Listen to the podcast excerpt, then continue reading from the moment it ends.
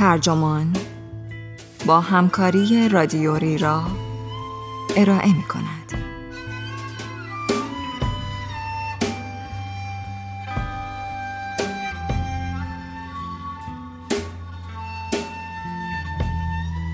وظیفه پزشک چیست وقتی بیمارانش فقیر، مجرم یا بددهن باشند؟ این عنوان یادداشتی است به قلم آتول گاوانده که در جون 2018 در نیویورکر منتشر شده و وبسایت ترجمان آن را در آذر 1398 با ترجمه علی امیری منتشر کرده است. من مهدی سفری هستم.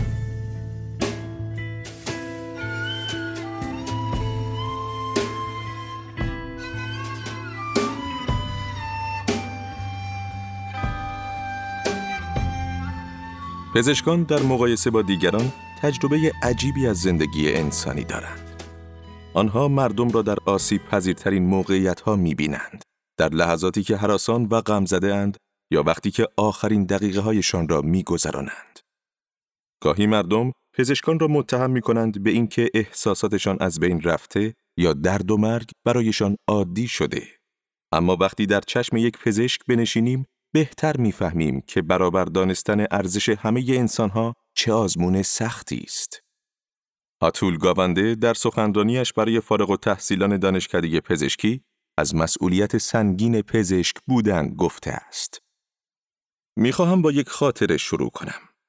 شبی در یکی از شیفت های جراحیم در سال سوم پزشکی همراه رزیدنت اصلیم به قسمت ترومای بخش اورژانس رفتم. ما را احضار کرده بودند تا زندانی را ببینیم که نصف یک تیغ ریش تراشی را قورت داده بود و مچ دست چپش را با گوشه قسمت چین خورده یک خمیر دندان پاره کرده بود. حدوداً سی سال داشت. هیکلی ورزیده شبیه بکسورها و گردنی خالکوبی شده. دستانش با دستبند به تخت چرخدار بسته شده بود و دور مچ دست چپش با گازی پوشانده شده بود که از لابلای آن خون قرمز روشن خود نمایی می کرد. اولین چیزی که از دهانش خارج شد حرفهای وحشتناکی درباره آن خانم رزیدنت بود. یک زن آمریکایی آسیایی تبار. من نمی‌گویم چه گفت. فقط این را بدانید که موفق شد فقط با چند کلمه حرفهایی نجات پرستانه جنسیت زده و تهدیدآمیز بزند. رزیدنت روی پاشنهایش چرخید و تخته ثبت اطلاعات بیمار را به من داد و گفت خودتی و خودت. من به دو پلیسی که همراهش بودند نگاه کردم تا ببینم قرار است با او چه کنند. خودم هم نمی‌دانستم چه کار باید می کردند. سرش فریاد بکشند، کتکش بزنند. اما آنها فقط نگاهی منفعلانه به من انداختند. شاید کمی هم برایشان جالب بود. خودم بودم و خودم. خب حالا چه؟ حالا که از دانشگاه فارغ و تحصیل شده اید، از اینجا به هر کجا که بروید و هر کاری که بکنید آزموده خواهید شد و موضوع آزمون توانایی شما در حفظ اصولتان است. اصل بنیادین پزشکی که قدمتی چند صد ساله دارد این است. همه جانها ارزشی برابر دارند. این اصل ایده ای رادیکال دارد. ایده ای که به نحوی ابتدایی در قانونگذاری های بنیادین ملت ما حک شده است. همه ما مساوی آفریده شده ایم و باید به همین چشم نگریسته شویم. به نظرم صرفا از سر تصادف نبوده است که در میان و شش پدر بنیانگذار که اعلامیه استقلال آمریکا را امضا کردند، پزشکی به نام دکتر بنجامین راش هم حضور داشته است. او دقیقا به خاطر باورش به همین اصل فردی انقلابی و مخالف پرشور بردهداری بود. ما در عرصه پزشکی همیشه بر اساس این اصل عمل نمی کنیم. مسئله تکاپو برای پر کردن شکاف میان آرزو و واقعیت بوده است. اما زمانی که این شکاف آشکار می شود، زمانی که معلوم می شود بعضی از آدمها به علت بیپولی، نداشتن ارتباطات، سابقه، رنگدانه های پوستی تیره تر یا یک کروموزوم ایکس اضافی درمانی بدتر دریافت می کنند یا هیچ درمانی دریافت نمی کنند، دست کم شرمنده می شویم. ما باور داریم که یک مدیرعامل و یک راننده تاکسی که بیماری قلبی یکسانی دارند به یک اندازه استحقاق دارند زنده بمانند. بیمارستان یکی از معدود مکانهای باقی مانده است که شما در آن با تمام اقشار جامعه برخورد می کنید. وقتی در راهروها قدم می‌زنید به مرور متوجه این می‌شوید که یک آمریکایی معمولی کسی است که دبیرستان را تمام کرده و درآمد سرانه سالانه سی هزار دلار دارد که سی درصد از آن برای مالیات می رود و سی درصد دیگر خرج اسکان و هزینه های سلامت می شود. در ضمن به این آمریکایی ها گفته شده است که افرادی مثل آنها یعنی اکثریت جمعیت جایی در اقتصاد دانش محور آینده ندارند. زیرا ای آقا اصلا مگر از دست کسی کاری ساخته است. شما که در بخش سلامت شاغلید این را نیز می‌دانید که ما بیش از هر کشور از لحاظ اقتصادی توسعه یافته ای مردم را زندانی می کنیم. می‌دانید که سی درصد بزرگسالان سابقه بازداشت شدن دارند. می‌دانید که هفت میلیون نفر در حال حاضر زندانیاند یا آزادی مشروط دارند یا حبس تعلیقی و اینکه بخش بسیار بزرگ و نگران کننده ای از همه آنها از لحاظ روانی ناسالم یا سیاه پوستند. اکثر آدم ها از این مزیت بزرگ بی بهره‌اند. همه ما توی حباب های خودمان زندگی می کنیم. اعتماد به دیگران حتی همسایگانمان در یکی از پایین ترین سطوح خود در تاریخ قرار دارد. بخش بزرگی از جامعه تبدیل شده است به صف سوار شدن به هواپیما با حقوق و مزایای متفاوت برای مناطق یک تا 97 که وابسته است به ثروت، تعداد کیلومترهای مکرر پروازی، رتبه بندی اعتباری و نمره های SAT. و بسیاری از افراد این صف فکر می کنند هرچند کسی دوست ندارد اعتراف کند که بیش از آنهایی که پشت سرشان ایستاده اند مستحق آنچه دارند هستند. آنگاه معمور سندلی ها چند نفر را می گیرد که از منطقه 84 پریدند جلوی افراد منطقه 75 و آشوب از راه می رسد.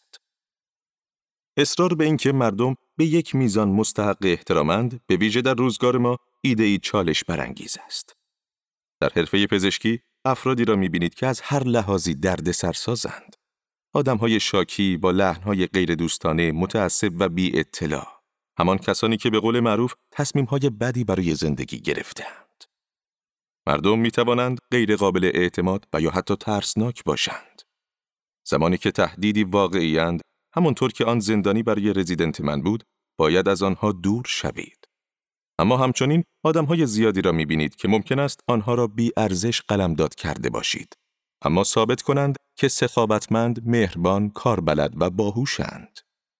مجبور نیستید به همه اعتماد کنید و دوستشان داشته باشید تا باور کنید که جانشان ارزش حفظ کردن دارد. ما جهان را به ما علیه آنها جمعیتی از آدم خوبها که دائما آب می روند در برابر آدم بدها تقسیم کرده ایم. اما این دوگانه درست نیست. مردم می توانند در بسیاری از شرایط عامل خیر باشند و در بسیاری شرایط دیگر عامل شر. این ماجرا درباره همه ما صادق است. بهترین کاری که در زندگی کرده ایم توصیف جامعی از ما نیست و بدترین کاری هم که در زندگی کرده ایم تعریف کاملی از ما ارائه نمی دهد. ما مجموعه اینها هستیم. اینکه معتقد باشیم انسانها جانهایی با ارزش برابر دارند یعنی تشخیص اینکه درون هر یک از آنها هسته ای ذاتی از انسانیت وجود دارد. بدون گشودگی در برابر انسانیت آنها مراقبت مناسب از آدمها غیر ممکن است. مثلا تضمین اینکه به آنها قبل از عمل داروی بیهسی کافی داده اید. برای دیدن انسانیت آنها باید خودتان را جای آنها بگذارید. این کار مستلزم میل به پرسیدن این است که زندگی از چشم آنها چگونه است. نیازمند کنجکاوی درباره دیگران و جهان ورای منطقه صندلی خودتان در هواپیماست. ما در برهه خطرناکی زندگی می کنیم زیرا هر نوع کنجکاوی با حمله روبرو می شود. کنجکاوی علمی، کنجکاوی ژورنالیستی، کنجکاوی هنری، کنجکاوی فرهنگی. این اتفاق زمانی میافتد که خشم و ترس به احساسات غالب ما تبدیل می شود. در زیر این خشم و ترس اغلب نگرانی مشروع نادیده گرفته شدن و شنیده نشدن خفته است. بسیاری از افراد می‌دانند که دیگران به این اهمیتی نمی دهند که زندگی آنها چگونه است. پس چرا باید درباره هر کس دیگری کنجکاو باشند؟ به محض اینکه اشتیاق خود بفهمیدن، به شگفت زده شدن، گوش سپردن و شاهد بودن را از دست بدهیم، انسانیت خود را باخته ایم. امروز یکی از مهمترین استعدادهای شما کنجکاویتان است. باید از آن محافظت کنید زیرا کنجکاوی سرآغاز همدلی است. وقتی دیگران می‌گویند کسی شرور یا دیوانه است یا قهرمان یا فرشته است، اغلب در تلاشند تا کنج کاوی را خاموش کنند. به آنها این اجازه را ندهید. همه ما قادریم کارهای قهرمانانه یا شرارتبار انجام دهیم. هیچ کس و هیچ چیز که شما در زندگی و حرفهتان با آن برخورد می کنید صرفاً قهرمانانه یا شرورانه نخواهد بود. فضیلت در واقع نوعی استعداد است. همیشه می توان آن را از دست داد یا به دستش آورد. دلیل آنکه جان همه ما به یک اندازه می ارزد داشتن همین پتانسیل است.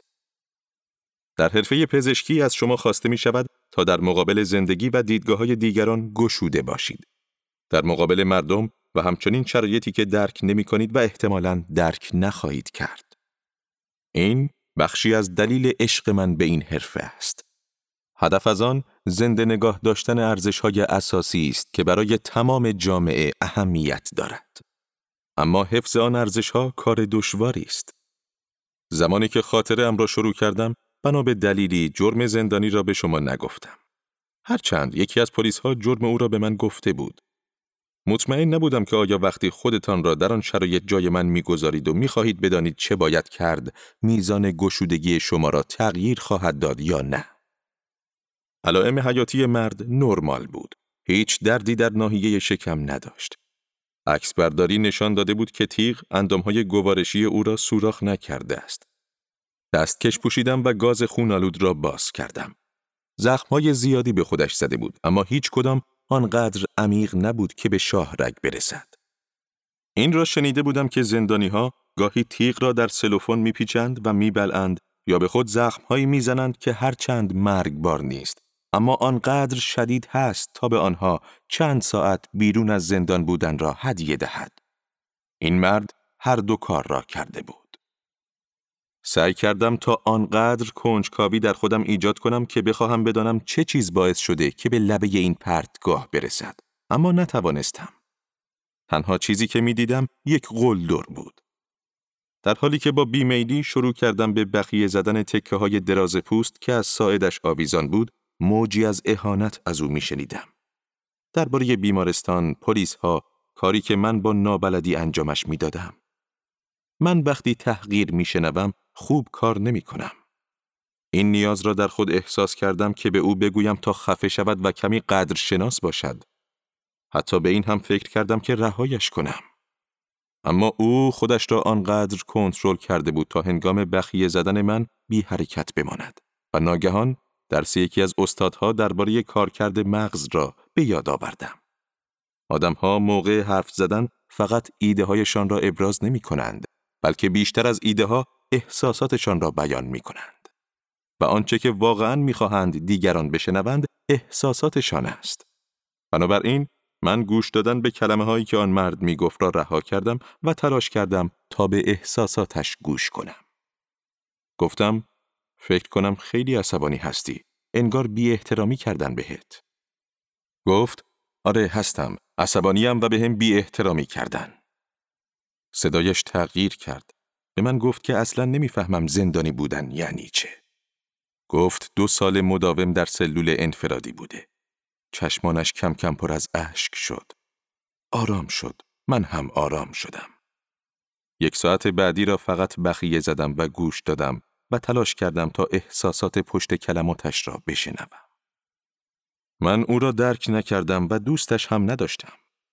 اما همه آنچه برای دیدن انسانیت او نیاز داشتم برای اینکه بتوانم مداوایش کنم فراهم کردن آن مقدار ناچیز گشودگی و کنجکاوی بود. شما که حالا از دانشگاه فارغ و تحصیل شده اید، هزاران ساعت بی وقف درس خانده اید. به شما مجوزی داده خواهد شد تا بیماری ها را تشخیص دهید و گروهی از داروها و فرایندهای پزشکی را تجویز کنید. مهمتر از اینها، مردم به شما اعتماد می کنند تا انسانها را در آسیب پذیرترین وضعیتهایشان ببینید و به آنها خدمت کنید. به خاطر ارزش هایتان، تعهدتان به خدمت رسانی به همه در مقام انسانهای برابر و گشودگیتان نسبت به انسانیت افراد به این اعتماد نائل شده اید.